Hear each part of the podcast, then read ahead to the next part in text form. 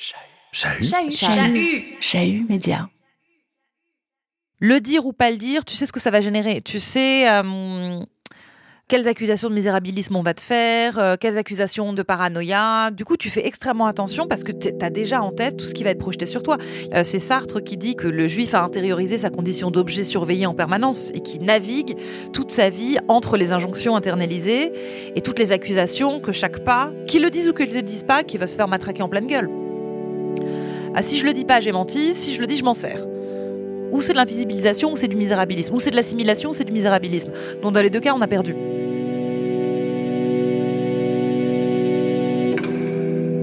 Un des trucs qu'on entend beaucoup sur les juifs euh, en permanence, c'est vous vous victimisez, euh, euh, vous êtes toujours les victimes, machin, etc. Alors, est-ce que c'est à cause de ça que du coup on n'ose plus relever quand il y a quelque chose qui nous blesse ou quand on entend cette idée que ouais les juifs ils font toujours les victimes, on entend trop parler de leur souffrance, leur souffrance occulte toutes les autres, elle prend toute la place. C'est quoi prendre toute la place? Est-ce que la mémoire, l'empathie, la reconnaissance des souffrances se partagent comme les parts d'un gâteau? Un truc fini? Ou est-ce qu'au contraire, s'appuyer les uns sur les autres, donner de l'écho à nos voix et à nos histoires respectives, ne nous est pas bénéfique à tous et à toutes?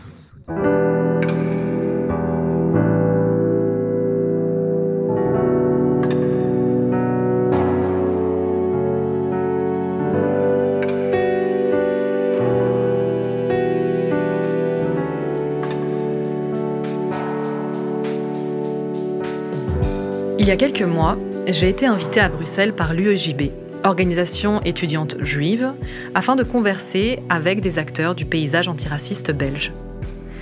La discussion devait avoir lieu avec, à mes côtés, Jonas Pardo, formateur à la lutte contre l'antisémitisme, la politologue Fatima Zibou et la directrice du MRAX, Esther Coiblanc. La veille de notre intervention, au Musée juif de Belgique, une campagne islamophobe de diffamation, de pression et d'intimidation provenant de certains membres de la communauté juive bruxelloise a visé Fatima Zibou au point d'empêcher sa venue. Jonas et moi avons décidé, dans une grande tension, finalement de prendre la parole, seuls sur l'estrade, et de dénoncer clairement ce qui s'était produit. Et cela, nous l'avons fait en tant qu'antiracistes et en tant qu'alliés. Il était hors de question de tolérer le racisme d'où qu'il vienne, même s'il vient de nos communautés. Cela coûte, cela est douloureux, mais c'est la seule direction valable.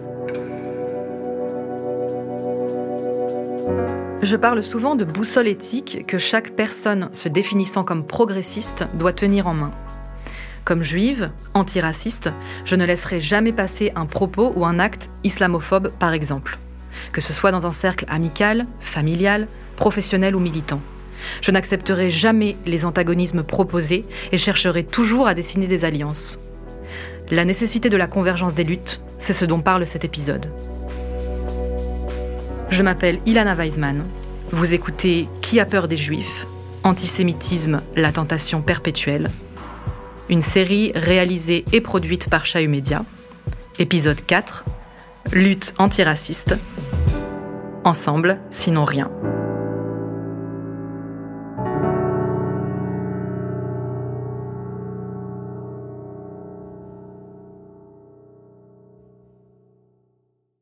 Souvent, les gens me demandent, mais pourquoi tu fais une formation uniquement contre l'antisémitisme et pas contre les racismes Ou pourquoi tu parles pas d'islamophobie ou euh, négrophobie, etc. Jonas Pardo, formateur à la lutte contre l'antisémitisme. Et je leur dis, mais vous savez, on ne haït pas un juif comme on haït un musulman ou comme on haït un noir ou un arabe ou, ou un- une personne euh, issue de la communauté asiatique, etc. On peut parler du racisme en général, euh, Gobineau, la racialisation, etc. On peut le faire, bien sûr. Mais si on veut aller dans la profondeur et comprendre ce qui se passe vraiment, oui, vous devrez faire trois jours sur l'antisémitisme, trois jours sur l'islamophobie et les autres aussi.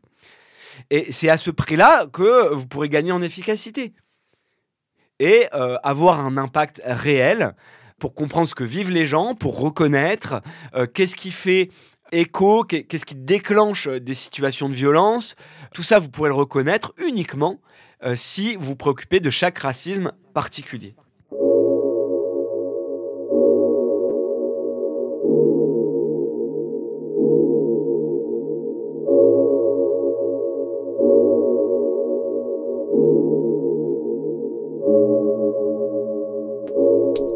C'est hyper important. Euh, faire des ponts entre euh, ces vécus et aussi ces histoires. En ce moment, euh, je vois vraiment les femmes musulmanes, notamment celles qui portent le foulard, euh, celles qui parlent publiquement d'islamophobie, les attaques qu'elles se prennent. Pour moi, il y a vraiment des ponts à faire sur l'antisémitisme. Euh, accusation de double allégeance, d'être à la solde d'un État étranger, des rhétoriques complètement complotistes. Ces rhétoriques complotistes, ces accusations de double allégeance, etc., c'est des choses que nous-mêmes, en tant que juifs, on vit. Et moi, je, dois, je me dois de les affronter en tant qu'antiraciste, mais aussi en tant que juif. La rhétorique du grand remplacement. Elle désigne les juifs comme responsables de mouvements de population musulmane pour déstabiliser l'Occident. On le voit dans des unes de valeurs actuelles où Georges Soros est accusé d'être le financier de l'islamisme et qui veut déstabiliser la France. On le voit chez le tueur de Pittsburgh qui fait 11 morts dans une tuerie dans la synagogue Tree of Life où il explique qu'il a eu la preuve que les juifs organisent le grand emplacement puisque cette synagogue héberge une association d'aide aux réfugiés, aux exilés. Donc on voit aussi qu'on a des ennemis communs, des gens qui veulent nous virer au mieux, voire nous exterminer. Donc ces récits-là, ils lient bien sûr islamophobie, antisémitisme.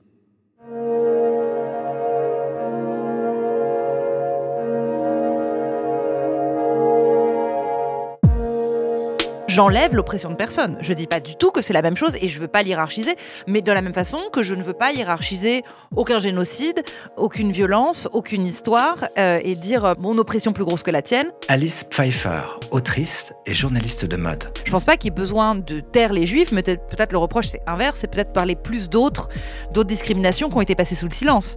Le fait qu'on parle plus ou moins de certaines causes, de certaines luttes ou d'autres, ça c'est pas vraiment de la faute des juifs. S'il y a une mise en avant de certains pans de l'histoire ou d'autres moins, euh, mais mais la, la- la hiérarchisation elle est elle est étrange. Alors c'est complexe parce que c'est des sujets qui là encore amènent parfois, on tombe souvent dans un autre travers qui est la concurrence victimaire. Johan Gourfinkiel, secrétaire général de la CICAD, coordination intercommunautaire contre l'antisémitisme et la diffamation, Genève. Mais ça peut être lié à ce sujet de la Shoah comme d'autres. C'était l'argument clé de Dieudonné pendant longtemps, disant oui, il y en a que pour les juifs, pas pour les noirs. Je sais pas d'où il a inventé cette histoire, mais c'était comme ça. Il faut comprendre, si on doit distinguer un peu les deux éléments, que l'antisémitisme, lorsqu'on le travaille, euh, lorsqu'on explicite et lorsqu'on l'enseigne, lorsqu'on en parle, on parle aussi évidemment de la Shoah. Bah, c'est quand même l'illustration au XXe siècle de ce qu'a été euh, ce phénomène terrible d'extermination voulue de l'ensemble d'une communauté ou d'une population. Donc on ne peut pas les dissocier dans ce cadre-là. Et puis ensuite, il y a un phénomène historique. C'est vrai que la portée dans les consciences collectives, familiales et des foyers sur la Shoah, elle a évidemment une importance toute particulière en Europe. Il n'y a pas un Européen qui n'a pas une histoire avec cette période. On n'est pas forcément juif, mais on peut être, euh, on a pu être résistant, même en étant même passif. On a vécu cette période comme étant marquée dans l'histoire euh, familiale. Donc ça nécessite de transmettre cette histoire et cette mémoire dans l'engagement le plus tragédique qui a été euh, effectivement l'extermination par millions d'une population juive parce que juive.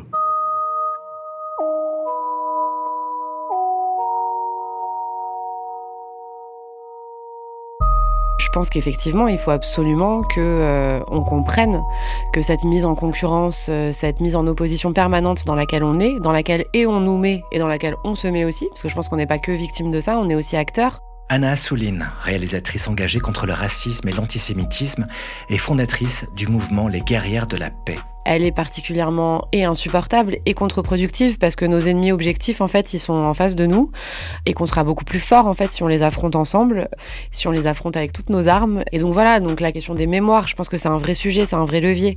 On a eu beaucoup de mises en concurrence, par exemple, sur la mémoire de la Shoah qui aurait occulté la mémoire des autres génocides, alors que on se rend bien compte quand on travaille toutes ces questions, quand on fait un peu d'histoire, etc., que il faut absolument qu'on s'appuie sur toutes ces histoires-là, sur toutes ces, enfin, pour justement travailler collectivement toutes ces questions.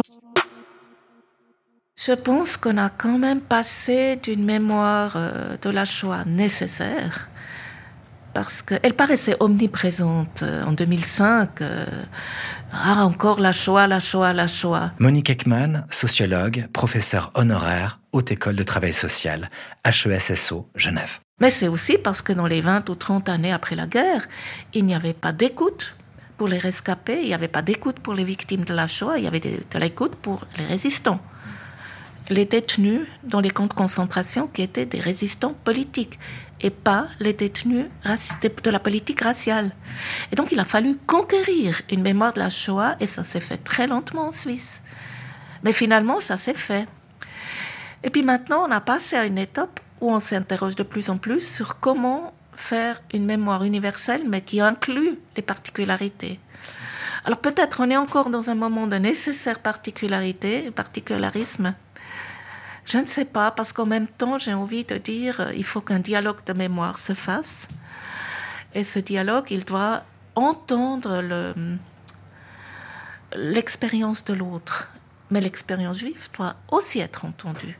C'est pas au nom d'une mémoire universelle qu'on peut faire disparaître la mémoire juive dans euh, la mémoire noire ou esclavagiste ou arménienne. Donc c'est un difficile équilibre à trouver entre l'universel et le particulier.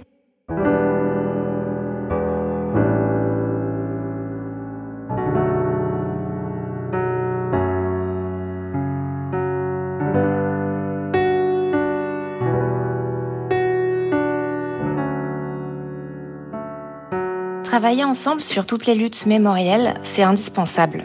Au-delà du fait que partout et de tout temps, quand un groupe est essentialisé ou déshumanisé pour ce qu'il est, il doit être soutenu. Un vocal de Jessica Mouiza, militante afroféministe et panafricaniste, envoyé à Elena Weizmann. Mais à l'origine même des génocides, il y a une continuité du logiciel idéologique des tueurs.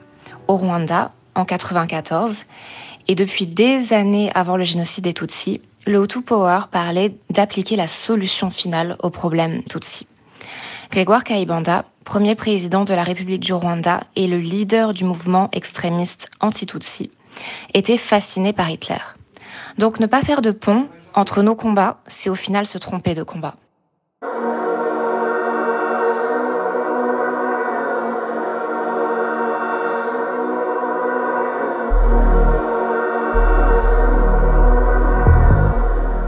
Pour moi, l'antisémitisme et le racisme doivent être pensés sous le même toit, parapluie, si on veut dire comme ça, Monique Ekman, mais en mettant vraiment l'accent sur les spécificités de chacun, du racisme et de l'antisémitisme.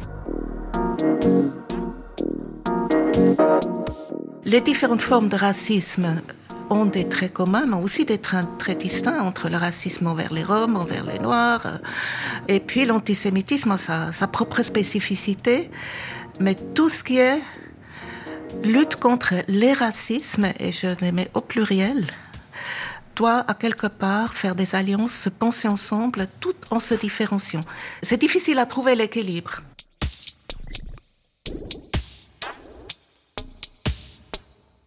L'information sur l'antisémitisme et puis quelles horreurs l'antisémitisme a produit, c'est pas ça qui fait l'essentiel de la pédagogie. Je pense que l'essentiel de la pédagogie, c'est de poser des bonnes questions. C'est pas de donner les réponses, c'est de poser des questions.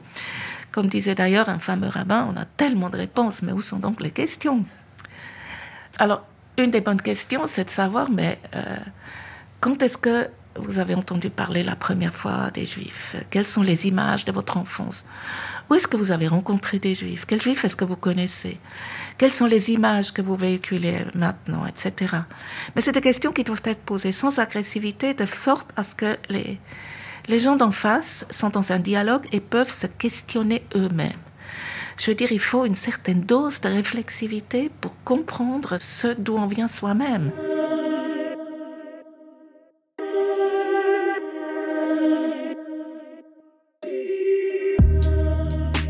Mais on manque dramatiquement de pédagogues, de pédagogues de l'antisémitisme qui comprennent un peu les sentiments et les ressentiments des deux côtés. Alors ce que je déplore particulièrement en milieu de gauche et en milieu antiraciste, c'est le déni de la voix des victimes.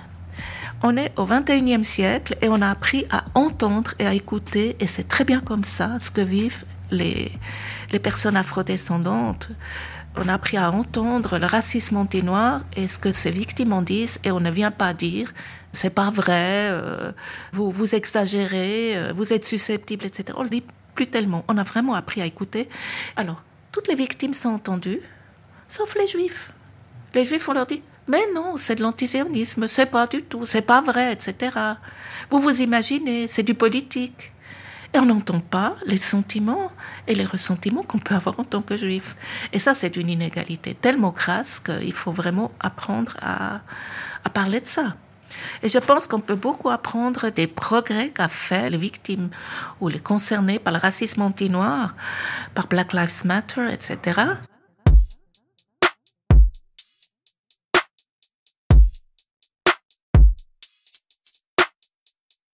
certains individus et groupes sont indécrottables et continueront à nier l'antisémitisme, voire à faire circuler les stéréotypes antisémites, je crois fermement qu'un grand nombre de personnes pêchent par ignorance. Et c'est ici que les juifs et leurs alliés dans la lutte contre l'antisémitisme peuvent apporter un travail de pédagogie. Au-delà des chiffres, des statistiques froides, il faut raconter, se raconter. La population juive représente une très petite portion des communautés nationales. En France, il s'agit de 0,7%, en Suisse, 0,2%. C'est infime. Une minorité parmi les minorités. La tâche est encore plus ardue que de révéler nos vécus. Je ne suis pas non plus naïve et je sais bien que la prise de parole n'est pas complète sans écoute active. L'antisémitisme se rapproche des violences sexistes et sexuelles dans les réactions qu'il engendre. Déni et responsabilisation de la victime qui en ferait des caisses pour pas grand-chose. C'est pourquoi nous avons besoin d'alliés solides, de relais, de millions de relais, militants antiracistes, pouvoirs publics, écoles, et cela le plus tôt possible. Il faut enseigner les discriminations raciales, toutes les discriminations raciales.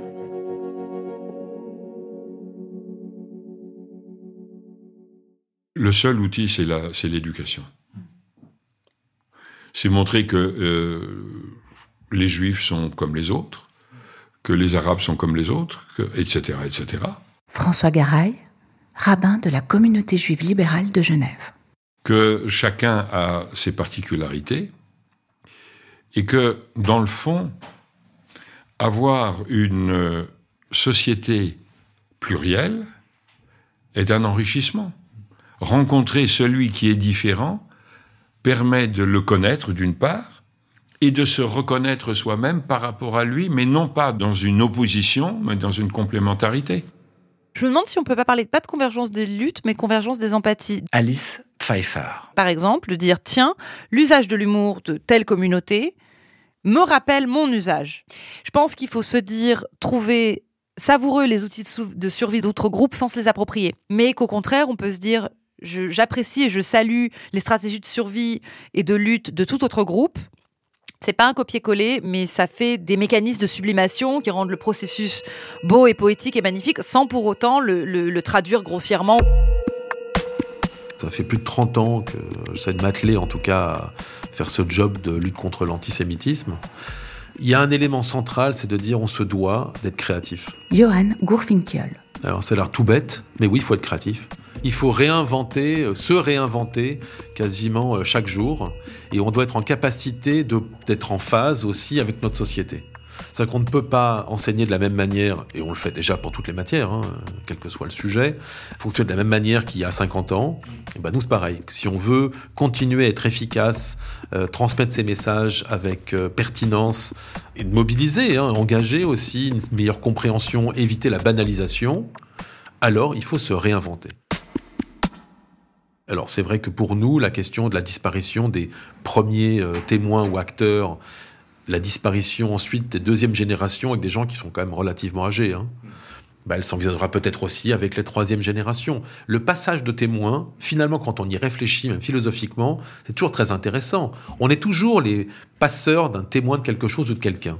Bah, on est construit avec notre identité, notre personnalité, avec notre patrimoine familial, ceux de nos parents, nos grands-parents et on va donc peut-être le redigérer, le réinterpréter, mais il en reste quelque chose et on va finalement adopter des attitudes et des comportements qui sont liés à ce patrimoine qu'on a récupéré de, dans des générations précédentes. On a juste refait un peu le packaging, mais le fond est le même. Et ben c'est la même chose. On se doit sur ces thématiques-là à la fois de se réinventer, d'être créatif, mais le message de fond est toujours le même.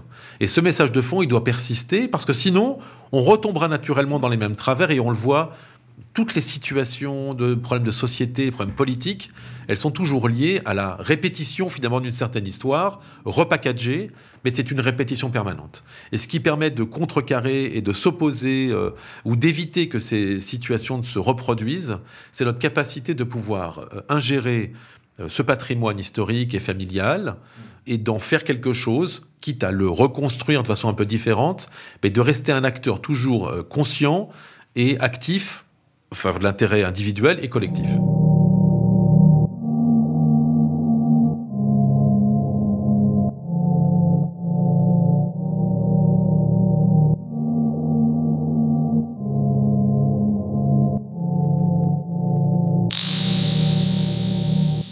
Dans tous les cas, la lutte contre l'antisémitisme est un dilemme depuis ses origines. Est-ce qu'il faut relayer les thèses antisémites pour les démonter ou juste les regarder avec indifférence? Je ne sais pas. Jonathan Ayoun, réalisateur et essayiste, co-auteur de la série documentaire Histoire de l'antisémitisme de l'Antiquité à nos jours. Ce que je sais en tout cas, c'est que le combat juridique, judiciaire est très important. D'inscrire dans la loi la pénalisation de l'antisémitisme a été l'avancée peut-être la plus importante. Et je crois à la pédagogie, oui, c'est toujours bien d'enseigner l'histoire, de la transmettre. Est-ce que ça veut dire qu'on va se débarrasser définitivement de l'antisémitisme? Non, on n'en sait rien. Par contre, de savoir que l'antisémitisme ne, vient, ne vient pas de la nuit des temps, il n'est pas inhérent à l'existence du peuple juif. Ça, c'est une donnée très importante. Donc l'antisémitisme n'est pas éternel. Certains disent qu'il est devenu tellement il a été puissant à travers l'histoire. Est-ce que ça veut dire qu'il est éternel pour autant? Non. L'antisémitisme est né bien après l'existence du peuple juif et il va disparaître, je l'espère, bien avant. Et en tout cas, ce qui est sûr, c'est qu'il a fallu des siècles pour détester les juifs, pour installer cette détestation. Il faudra donc des siècles pour réussir à déconstruire euh, la mise en place de ces préjugés. Donc oui, en effet, ça va prendre du temps. Je pense qu'on ne pourra pas se débarrasser d'un antisémitisme, mais j'espère qu'on se débarrassera de l'antisémitisme violent. Le rabbin François Garay. C'est-à-dire que l'être humain est ce qu'il est, et ce qui est différent de lui peut être ressenti comme une gêne ou euh, comme une menace. Et donc je pense que l'antisémitisme et la xénophobie, sur un mode de doux, ne disparaîtront jamais.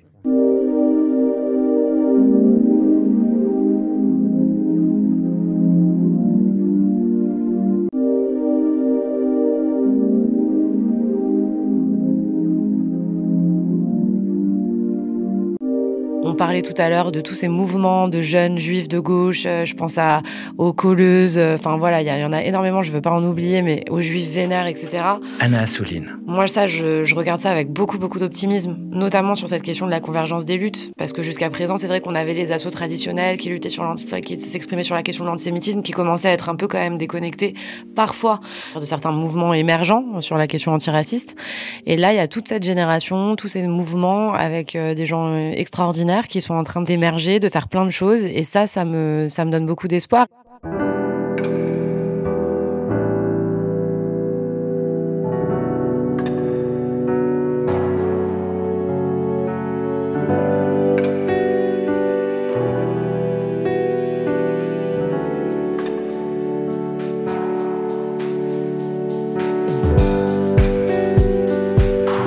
Comme Anna, l'émergence de nouvelles voix juives de gauche me donne beaucoup d'espoir. Mais le chemin est encore long pour parvenir à une convergence véritable de toutes les luttes antiracistes. Mimi écrivait Où l'on accepte toutes les souffrances, ou on les refuse toutes. Eh bien, je les refuse en bloc, comme je refuse en détail chaque figure de l'oppression. Nos communautés et leurs douleurs léguées par l'histoire ne sont pas étanches. Si les luttes antiracistes, au lieu de se rencontrer, se cannibalisent par des discours de négation ou de concurrence, nous en sortons tous vaincus. Car simultanément, les racistes, frontistes, suprémacistes blancs savent parfaitement nous unir, noirs, musulmans, juifs et autres minorités, au creux de leur hostilité.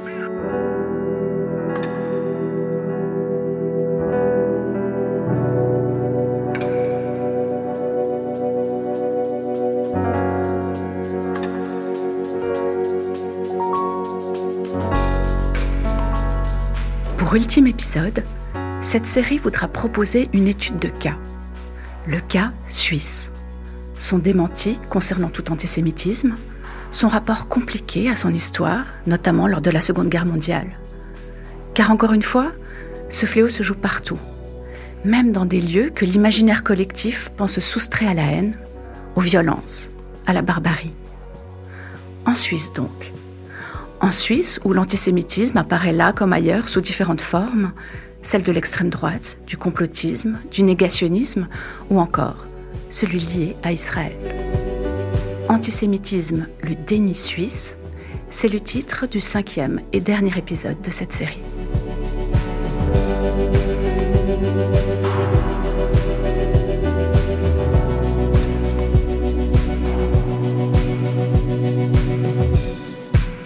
A peur des juifs Antisémitisme, la tentation perpétuelle. Une série documentaire podcast d'Ilana Weisman, réalisée et produite par Chahu Media, Carole Harari et David Brun-Lambert. Prise de son, Marc Ashlimi, Sullivan Clabot et Thomas Meunier. Mixage et mastering, Studio All Sound. Musique originale, César Depuy.